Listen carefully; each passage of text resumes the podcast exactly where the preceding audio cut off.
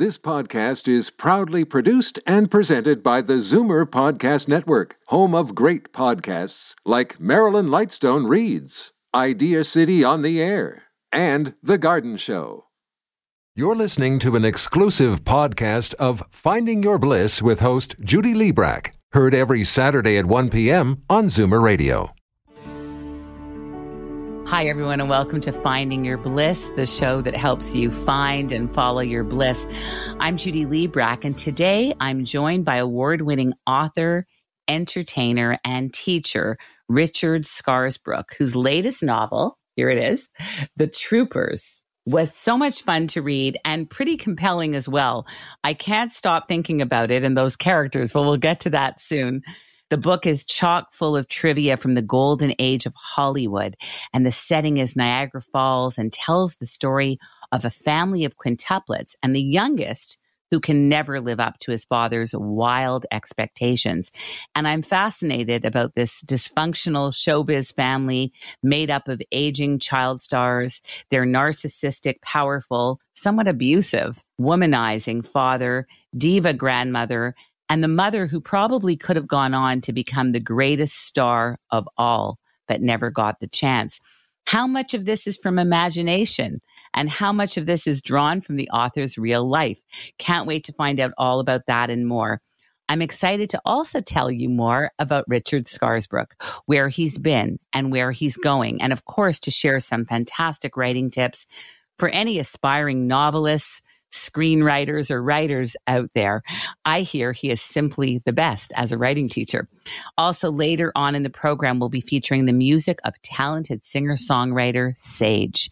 But first, let me tell you a little bit more about Richard Scarsbrook. So, Richard grew up in the tiny rural crossroads of Olinda, Ontario, and earned an honors BA in history from Western University and a Bachelor of Education degree from the University of Ottawa. He has called Toronto home for over 20 years. Richard is the author of 10 books, the latest of which is The Troopers. You got to get this book. It's fabulous. So it's The Troopers. It's Rockets versus Gravity, The Indifference League, Nothing Man, and The Purple Zero, The Monkey Face Chronicles, great title, Featherless Bipeds, and Cheeseburger Subversive, the short story collection, Destiny's Telescope, and the poetry collections, Six Weeks, and Apocalypse 100. Two more novels are on the way The Girl Who Could Not Die and Speedway Cinema. He has also published stories and poems in nearly 100 magazines, journals, and anthologies. Richard's books have been shortlisted for the Relit Award, that's R E L I T Award, the CLA Book of the Year Award twice, the Stellar Book Prize, and the OLA White Pine Award also twice, which he won in 2011 for the Monkey Face Chronicles. His poetry chapbook, Guessing at Madeline, won the 1997 Cranberry Tree Press Poetry Chapbook Competition. He also won the Matrix Lit Pop Award, the Hinterland Award for Prose. This goes on and on and on. The Lawrence House Center for the Arts Short Story Competition, the New Orphic Short Story Prize, the Scarborough Arts Council poetry competition, and he has been a finalist for the Exile Vanderbilt Short Story Prize, the Sean O'Faolain Short Story Prize, the Fish Short Story Prize, that is a mouthful, and the New Century Writer Awards. After teaching high school for several years, performing roles on stage such as Mr. Toad in Toad of Toad Hall, Gratiano in The Merchant of Venice, Scrooge in A Christmas Carol, and Jonathan Brewster in Arsenic and Old Lace, and playing also in bands. He's also a musician. Wow. The No, The Nerve, and Featherless Bipeds. Scarsbrook now teaches creative writing at George Brown College and the Humber School for Writers. He makes frequent appearances at festivals and in schools and libraries, sharing his passion for writing and helping hundreds of novice writers improve their craft. He has served as writer in residence for the Toronto Public Library, the Toronto District Board of Education, the Richmond Hill Public Library, and the Orangeville Public Library. In 2011, Scarsbrook also served as a juror for the Governor General's Literary Awards. Richard is currently transitioning into the screenwriting business, and his first produced screenplay, Royal Blood, was an official selection at many international film festivals, and it actually won Best Short Film at the TIFF Associated Milton Film Festival, and its North American pay TV rights have been purchased by the Shorts TV channel. Scarsbrook has written screenplays and pilots based on his award winning books, which are currently available. His TV pilot, The Monkey Face Chronicles, was a finalist for the CFC E1 television adaptation lab, and his screenplays have been performed well in major screenwriting competitions, including Screencraft, Page, Slamdance, and Final Draft Big Break. Richard Scarsbrook, welcome to Finding Your Bliss. Thank you for having me, Judy. I'm uh, I'm so excited to be here. And wow, did I did I really do all that stuff? I've been impressed myself reading all about this and reading about you. And as you know, and we've discussed this in the virtual green room before the show, I first heard about you from my uncle Barry, who absolutely loved your writing workshops and classes. And I can't wait to share some of your writing tips later on in the program. But first, I know you have said, I read this about you, that everything you do is just a means to an end to do what you love doing the most, which is writing. What is it that you love about writing and the writing process in general? Uh, I mean, that's a, an easy question and a difficult one all at once. Uh, I've been passionate about the written word and about storytelling, both reading and writing stories since I was a small child. I mean, I have a five year old who already is showing tendencies toward wanting to be entertaining and making up stories and telling stories. And I feel like I was the same way. I wanted to make things up. I wanted to tell stories that people wanted to pay attention to. And I guess I enjoyed having that audience from the time I was a small child. So it's just been something I've always wanted to do. And it, it didn't really feel like there was any choice about it. It was the path that I needed to follow. So I did. Something very auspicious happened to you, though, in school when you were asked to do an assignment and you kind of twisted it and did something extremely creative and resourceful with that assignment. Can you tell us about that story? And, and is that when you realized you really had a gift for writing? Sure. Yeah. So that, that, that's a, wow, you did your homework, Judy. That's a, a pretty deep cut. Huh? uh, so yeah, when I was in grade six at Ruthven Public School, which no longer exists. But uh, when I was a kid there, I had a, a great teacher that year, and uh, she did something to inspire us to write stories that I try to do in my own adult classes now, which is to uh, give prompts that are open ended that allow the writer to write about something they want to write about rather than something that the teacher says they have to. So it was unusual when on this one day she would just write a prompt up on the board and would say nothing, and you're expected to just do what you wanted to do with it. So on this day, she wrote the words Hurricane Hazel up on the chalkboard. And uh, I mean, some people of a certain age or from Toronto will know what Hurricane Hazel was. It was a, a hurricane that hit Toronto, I think, in the 50s and caused widespread destruction. And, you know, if you lived through that or knew about it, it was a huge news story and a big deal. I, however, am not quite old enough to have lived through Hurricane Hazel, and I'm from southwestern Ontario.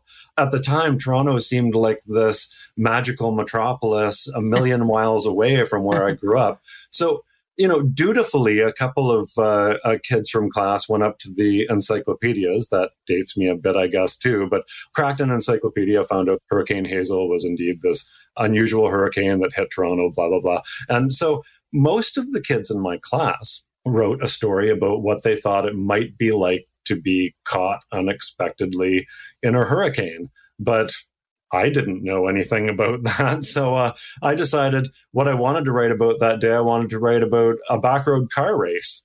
So uh, I want the capsule of the story because I still remember it. And of course, uh, my grade course. six teacher thought it was pretty funny and uh, actually invited me into the staff room to read it to uh, the other teachers. Anyway, so the story went something like this. There's a, a guy in one of the most terrible cars ever made a 1982 chevette. Uh, i later owned one ironically.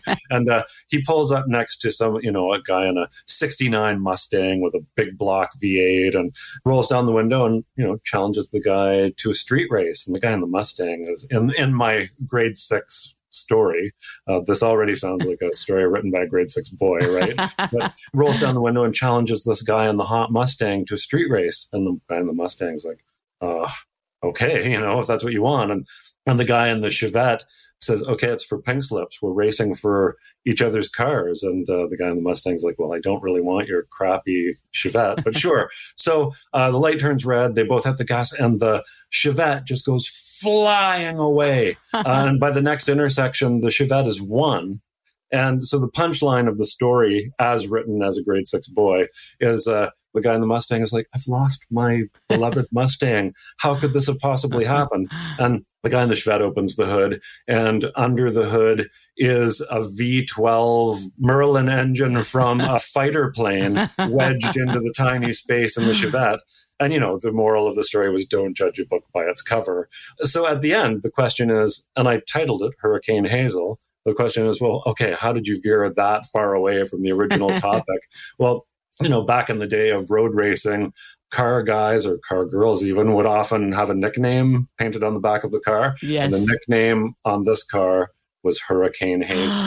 oh, I love and that. And it was story. because it had a fighter plane engine from a hurricane fighter plane under the hood. Wow. Anyway, so that was how far I was willing to go to not write about being trapped in a storm and uh, writing a story about a car race anyway.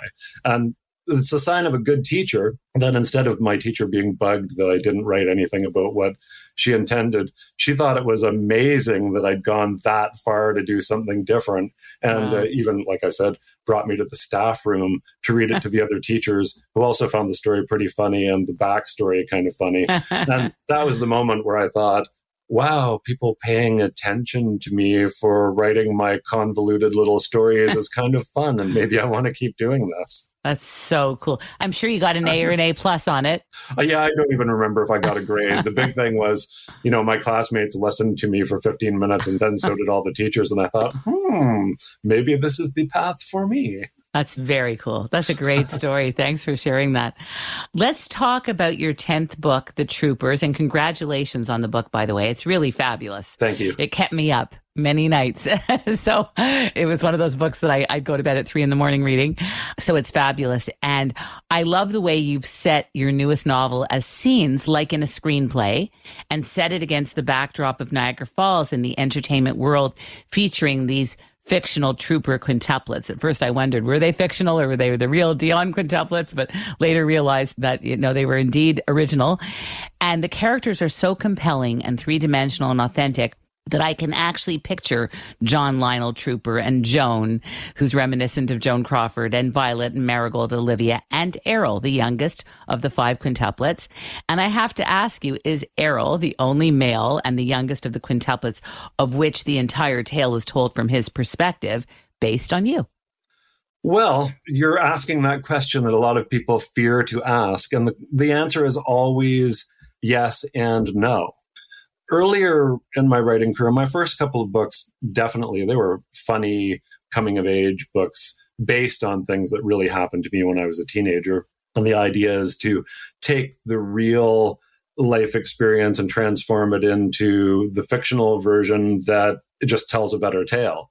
And I'd say I'm coming at it from the opposite direction now, where I make up the characters and the details of the story to take the reader to a place I want them to go. Mm-hmm. But there's, I can't deny that, especially when it's a, you know, a male primary narrator of a certain age, there's no way that aspects of my own personality can't creep into the character. So, uh, Errol's experiences are different than mine, but I would say in some ways, Errol is a similar person to me. Yeah, I, I sort of really sense that because I really felt Errol was real, but I felt all of these characters were real. Like they're really three dimensional, like they're living in my imagination now. It's amazing. Can you tell us more about the troopers and what inspired you to write this absolutely delicious novel? And where did the idea of the quintuplets come from? Well, first of all, I wanted to back up. You're not the first uh, reviewer or interviewer to say that they felt like the book seemed autobiographical and that the characters seem really alive. And I have to say, I mean, for other writers or potential writers that are listening, I feel like the characters in a story are the key component. if you have characters that live and breathe and feel real and have believable motivations and uh, aren't all bad and aren't all good, but are actual human beings, your story can go a lot more places.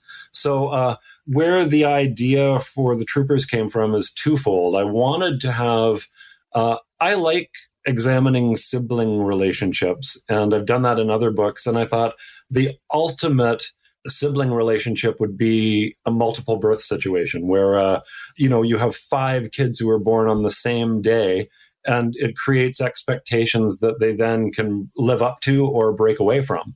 So that was one idea. And then the other part of it was I really wanted to write sort of a TV slash theater family kind of story because I have some amateur stage background and I'm getting into screenwriting and so on.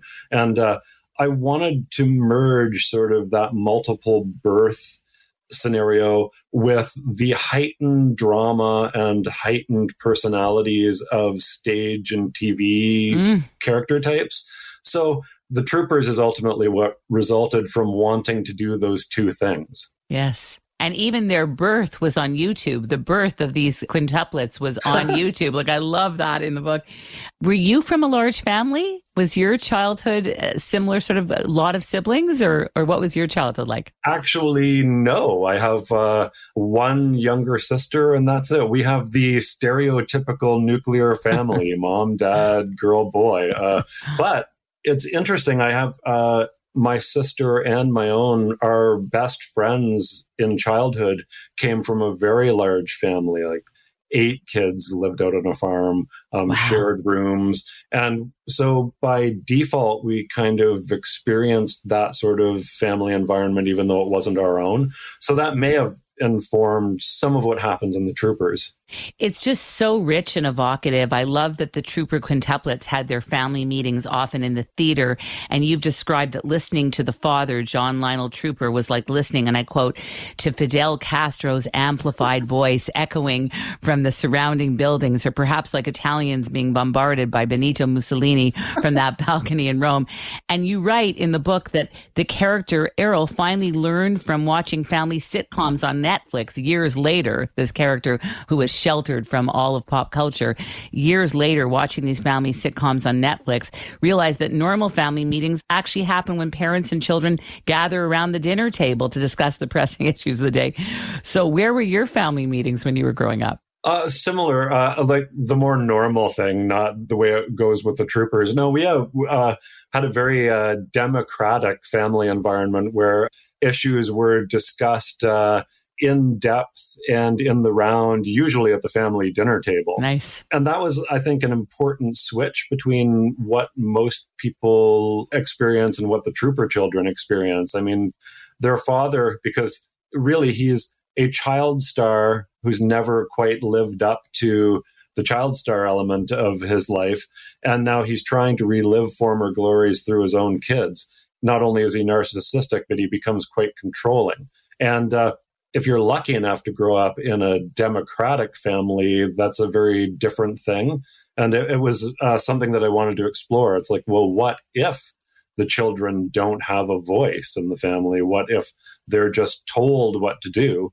well, the kind of things that happen in the book are what happens. Well, you're on the edge of your seat with this John Lionel Trooper who's so larger than life and yet so real and multidimensional. You're fascinated at every turn by how abusive, how womanizing, how much of a playboy he is and a narcissist and egomaniacal and all the rest. And how can he get away with all of this? One of the characters though that actually really transported me, I found her to be such a beautiful ethereal character was the character of Marigold, who was Errol's favorite sister. And I can just see her angel wings and that fairy dust sort of like I know a fleeting image of those wings will remain with me for a long time to come. Where was the inspiration for Marigold?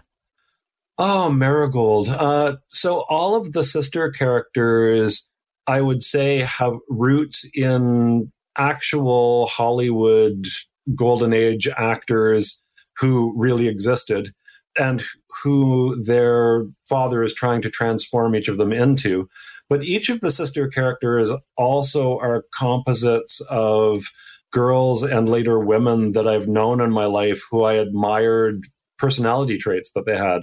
And uh, Marigold is certainly a composite of uh, many female friends I had, particularly in elementary school and high school, who had that kind of ethereal, sort of floating on air, yes. artistic vibe about them. So, really, like the thing I, I like about all four of the daughter characters are I think they're all completely admirable women in completely different ways. And all of them have roots somewhat in Hollywood stereotype actress archetypes but they also are based on different kinds of girls and women that I've admired and appreciated throughout my life. Lovely. They're just oh, the Joan Crawford character, the girl who wants to be the actress and is the favorite of her father, is so fab. They're all so wonderful. You have to read about these characters because they're you can't believe that all these people are living together. And I'm not going to give away the ending of the book, but what happens when they do one of their final performances and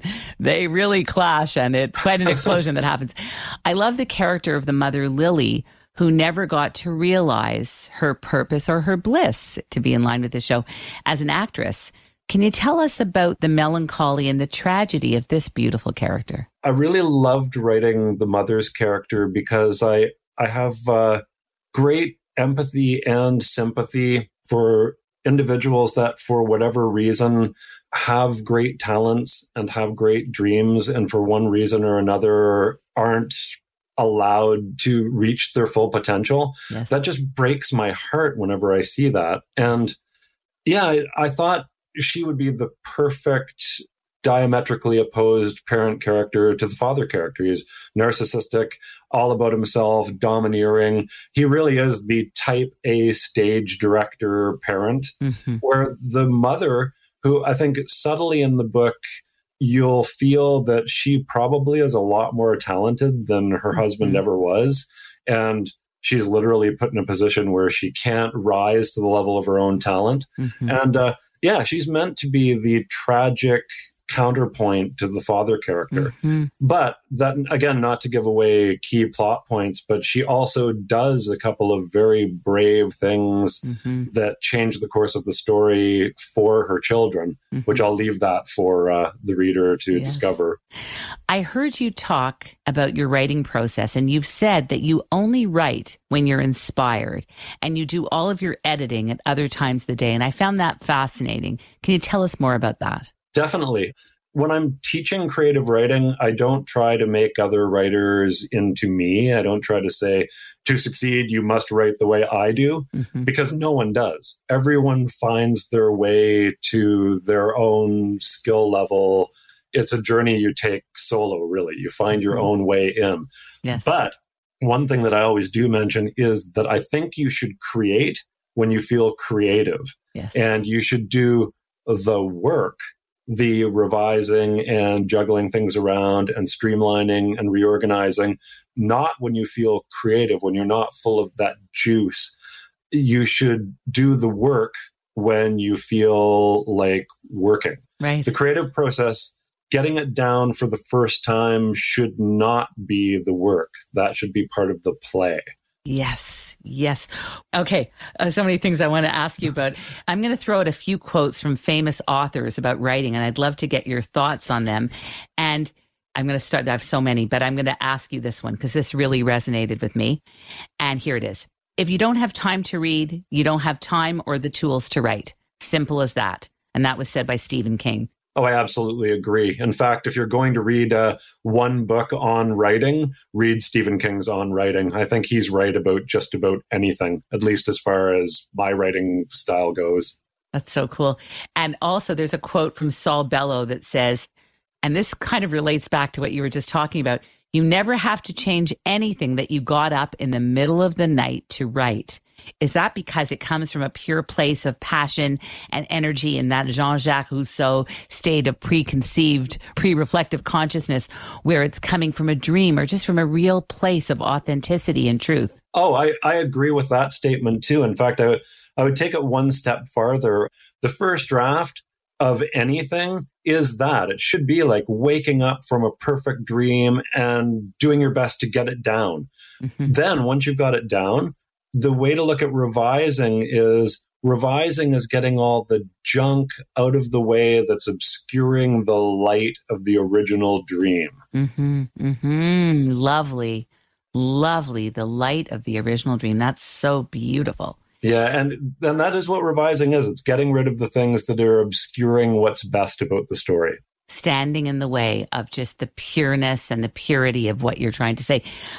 I love Robert Frost's quote no tears in the writer, no tears in the reader, no surprise in the writer, no surprise in the reader. Do you cry and laugh and thrash and thrill with your characters? I had one writer tell me that she stomps around the room crying and laughing and living through her characters. What is it like for you? Absolutely. I agree with that quote too. In fact, uh, a different version of that, uh, I think every writing class I've ever teach, and I, I say something to that effect, that uh, it's especially when you're drafting a story, be there be feeling what the characters are feeling. Not necessarily, you don't have to go to the extent of doing what they're doing, but in your mind, you should be in the place where the characters are and be experiencing what they experience. And that's how you write good characters. Mm-hmm. Be them, understand them, in the moment that they're inhabiting in your story and the characters will be authentic and the story will move. So i'm asking you this as a writer myself. I've written two books. I'm working on a third which is the most difficult because it's about bliss and finding your bliss. I take it very seriously and i really want to impart what i know to be true about it.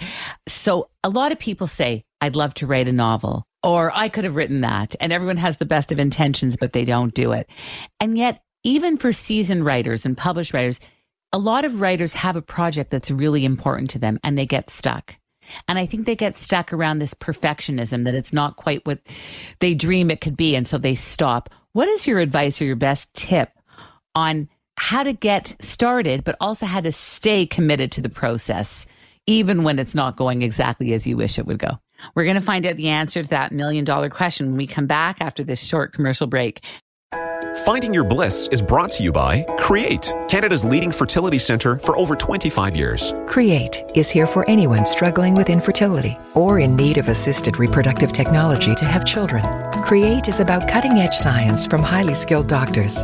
In unprecedented times like these, Create is about ensuring the safety of all patients and staff. Create has made important changes to protect you by ensuring social distancing, wearing masks, as well as screening before entering. So, what about the bundle of joy that you've been hoping would come into your family? Create Fertility Center is here for you.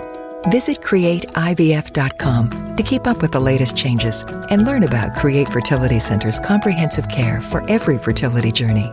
Keep safe and healthy during these challenging days, remembering that life is about moments that we create together.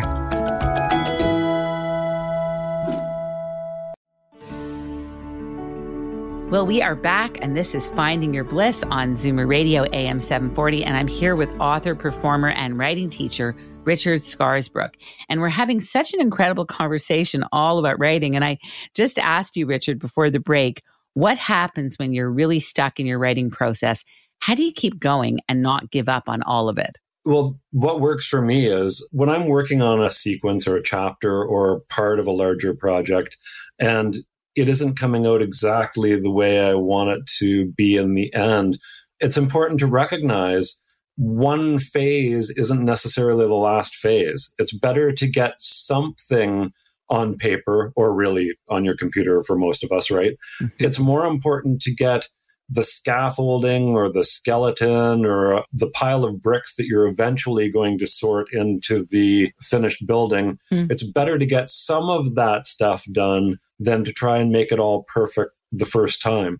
That's why so many writing teachers, and it's the truth, emphasize how important revision is. Mm-hmm. Because revision isn't a chore if you recognize it as revision is another opportunity that will come later to make what you're working on better than it already is. Mm-hmm. So if you're not satisfied with how something is right now, you can lean on the crutch of knowing that I can come back to this in a different frame of mind and make it better in a way that I can't right now. Mm-hmm. What was your process with the troopers? Did you sit at that computer every day, seven days a week at a certain time of day? Like, did you have a process? Because it's so wonderful. I'm just wondering what it looked like. that's kind of hard to explain that because yeah that uh, i used to treat writing a new book mostly as a day job mm-hmm. now not every day like we talked about earlier was creation 10% of the time I would devote to a book is creating a new chapter or a new sequence or whatever.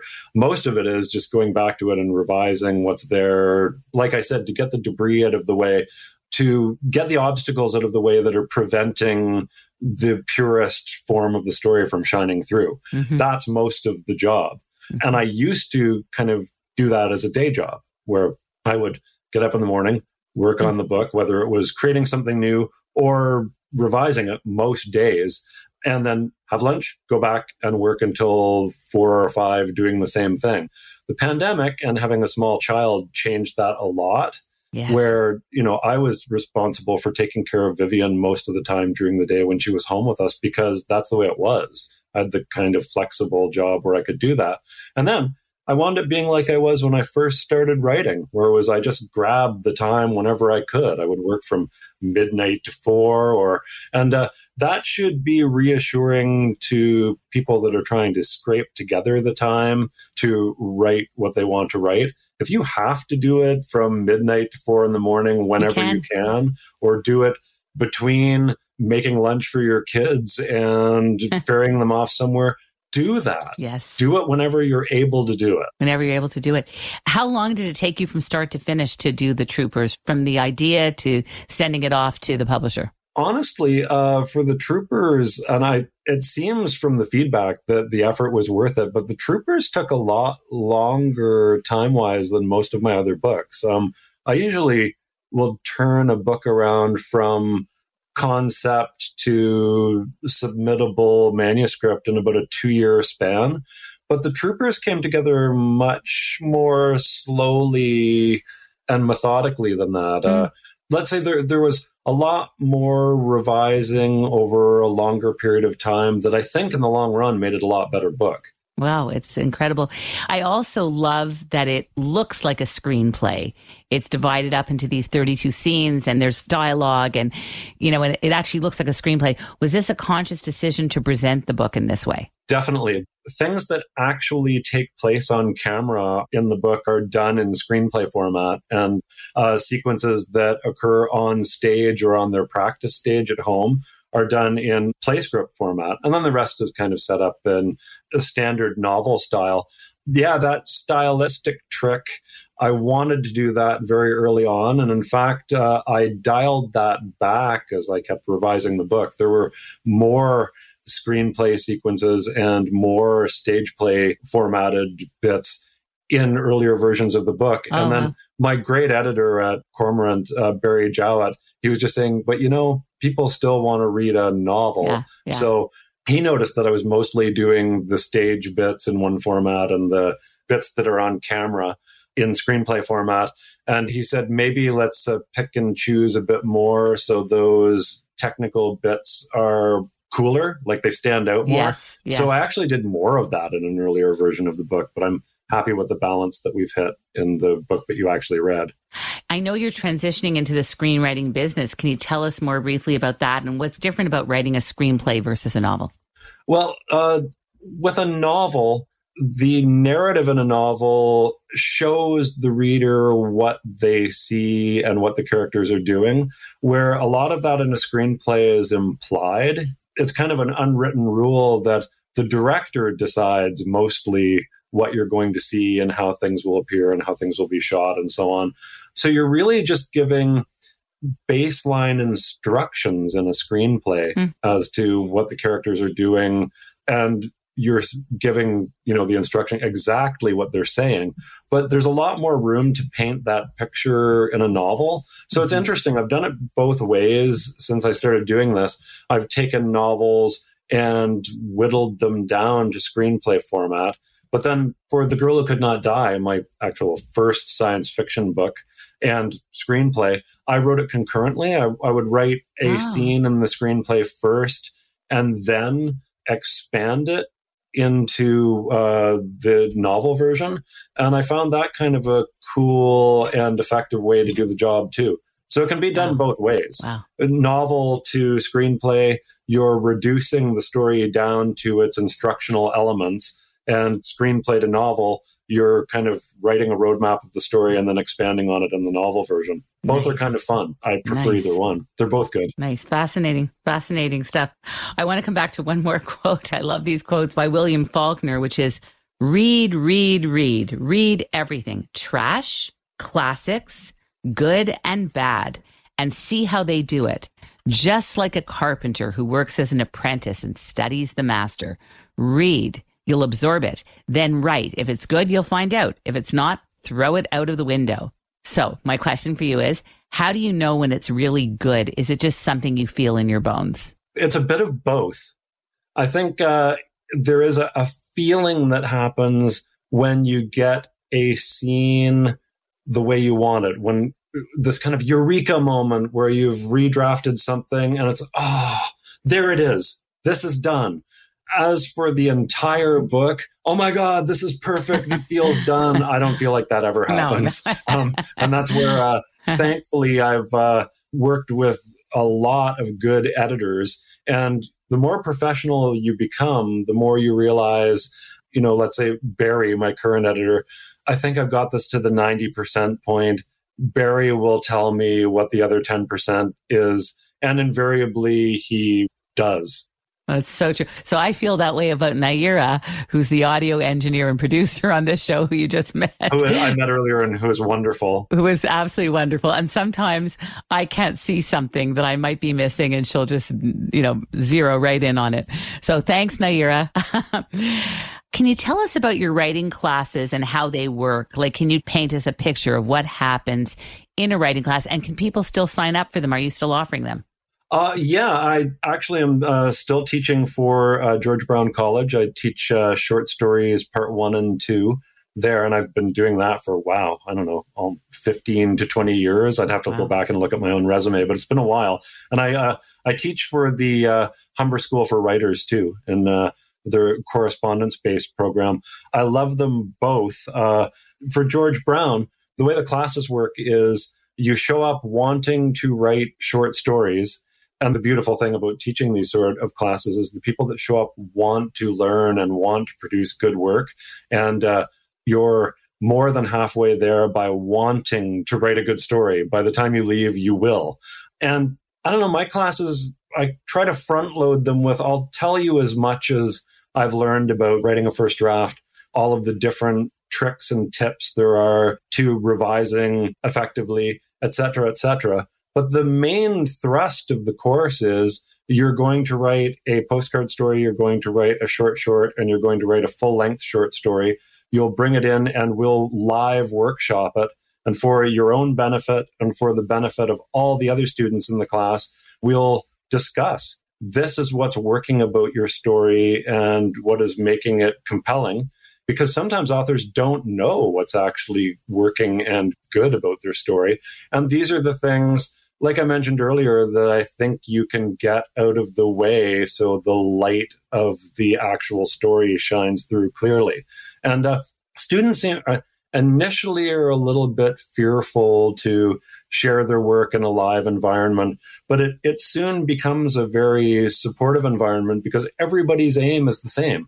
Everyone wants to walk out of the room after 10 or 12 classes having transformed the ideas they had for several great stories into great stories. Mm-hmm. And when everyone's aim is that, you want your fellow students' work to be great as well. And you start leaning on them for support. You know, mm-hmm. what makes this good? What do you like about it? What isn't working?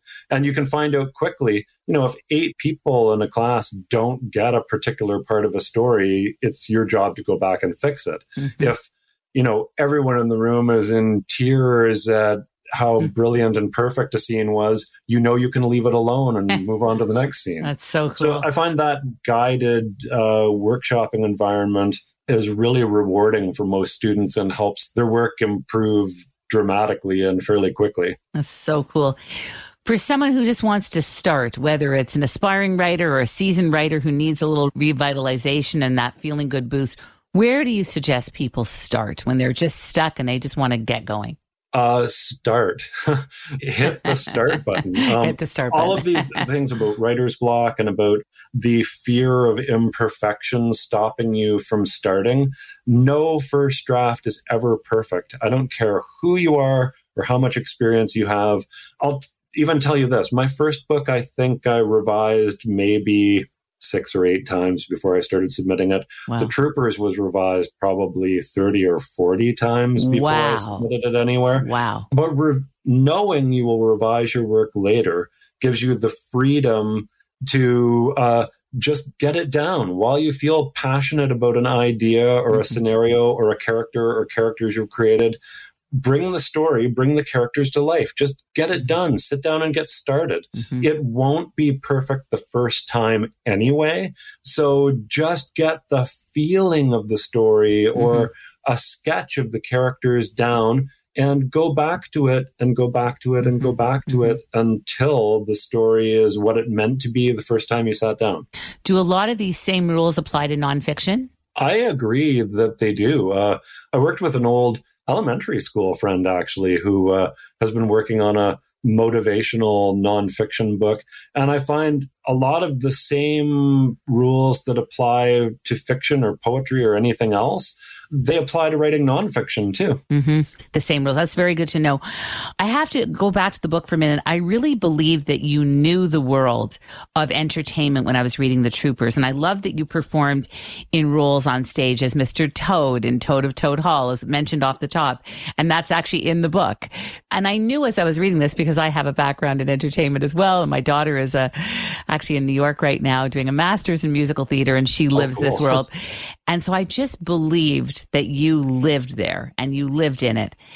Can you tell us a little bit about your whole other career as a performer and what you love about performing?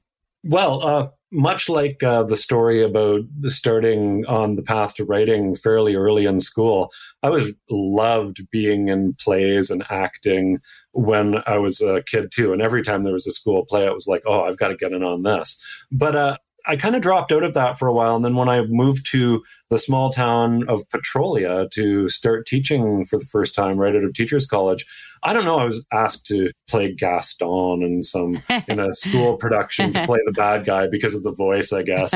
then uh, someone from the local community theater from uh, Petrolia Community Theater was in the audience watching their kid perform, and they said, "Hey, you pretty good stage voice. Do you want to come audition for something? And this was the crazy thing. You mentioned Toad of Toad Hall. I hadn't been on stage or done any acting since I was a little kid, really. So I went and auditioned. And what happens, of course, I got cast as Toad.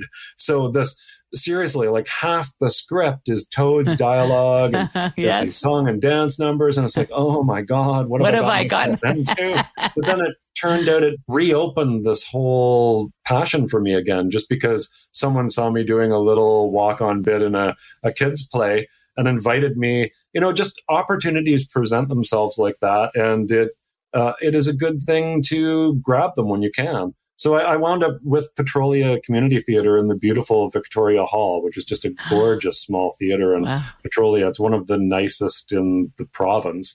I wound up getting to act with these other fantastic actors and a great tech crew, amazing stage, beautiful venue. And it felt like being a professional actor without the pressure of being a professional actor. So really, uh, the backstage described in The Troopers is very much like the backstage in the green room at Victoria Hall in mm. Petrolia.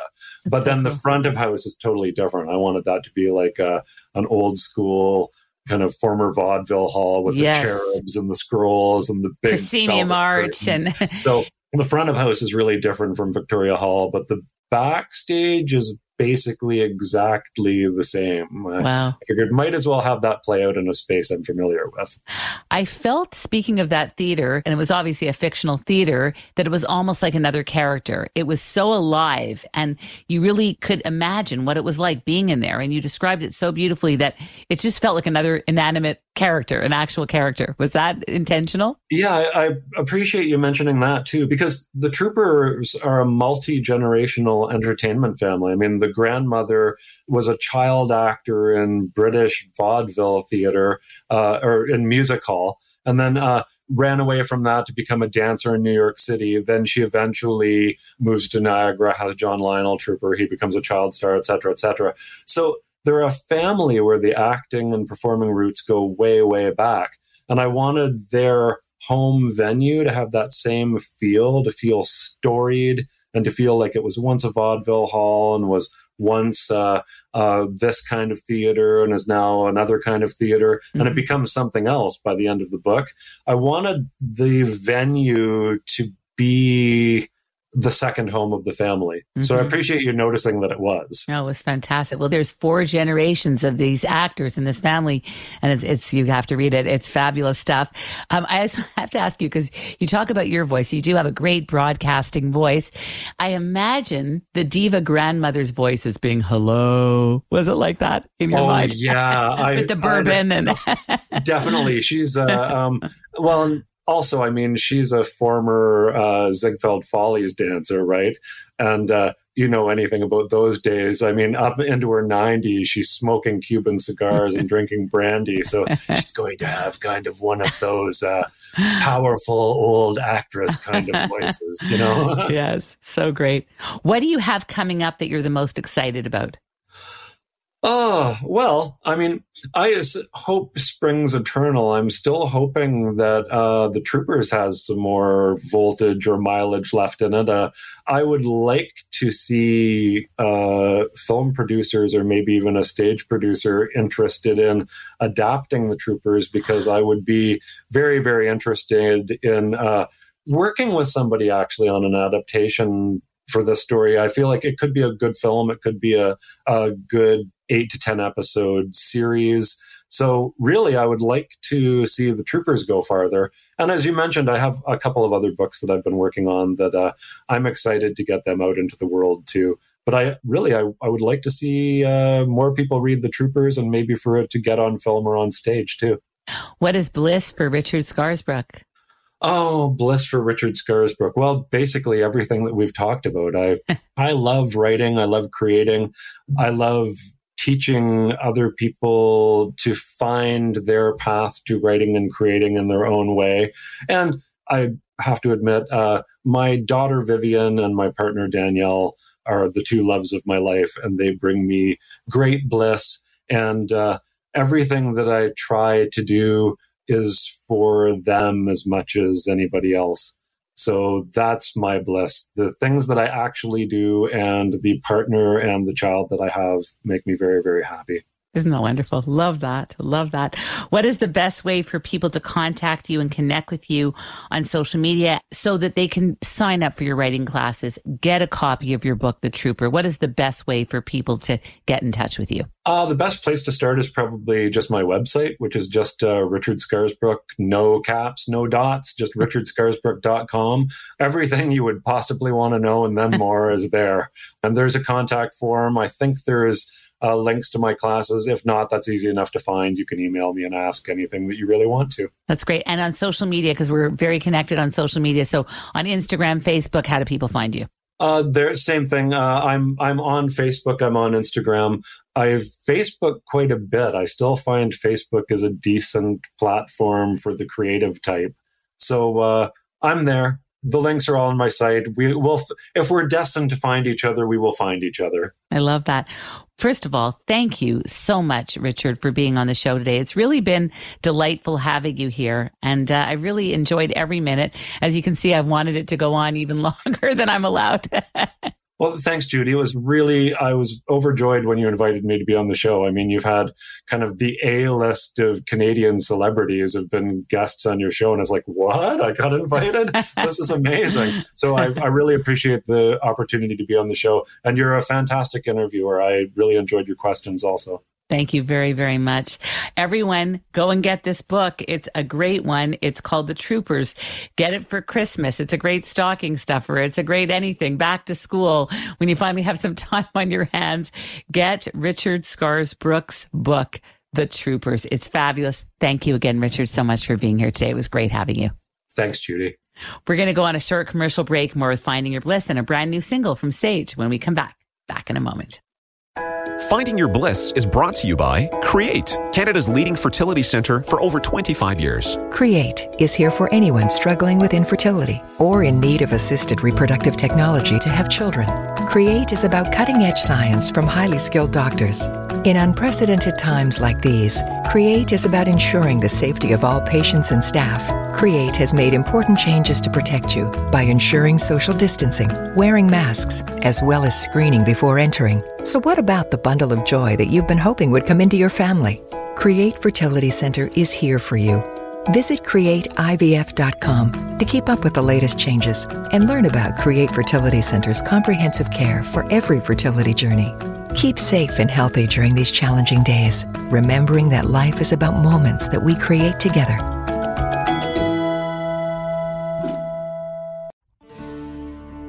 We are back, and this is Finding Your Bliss on Zoomer Radio, AM 740, FM 96.7. And I'm so excited to share a brand new single from the talented singer songwriter Sage. But first, let me tell you a little bit more about her.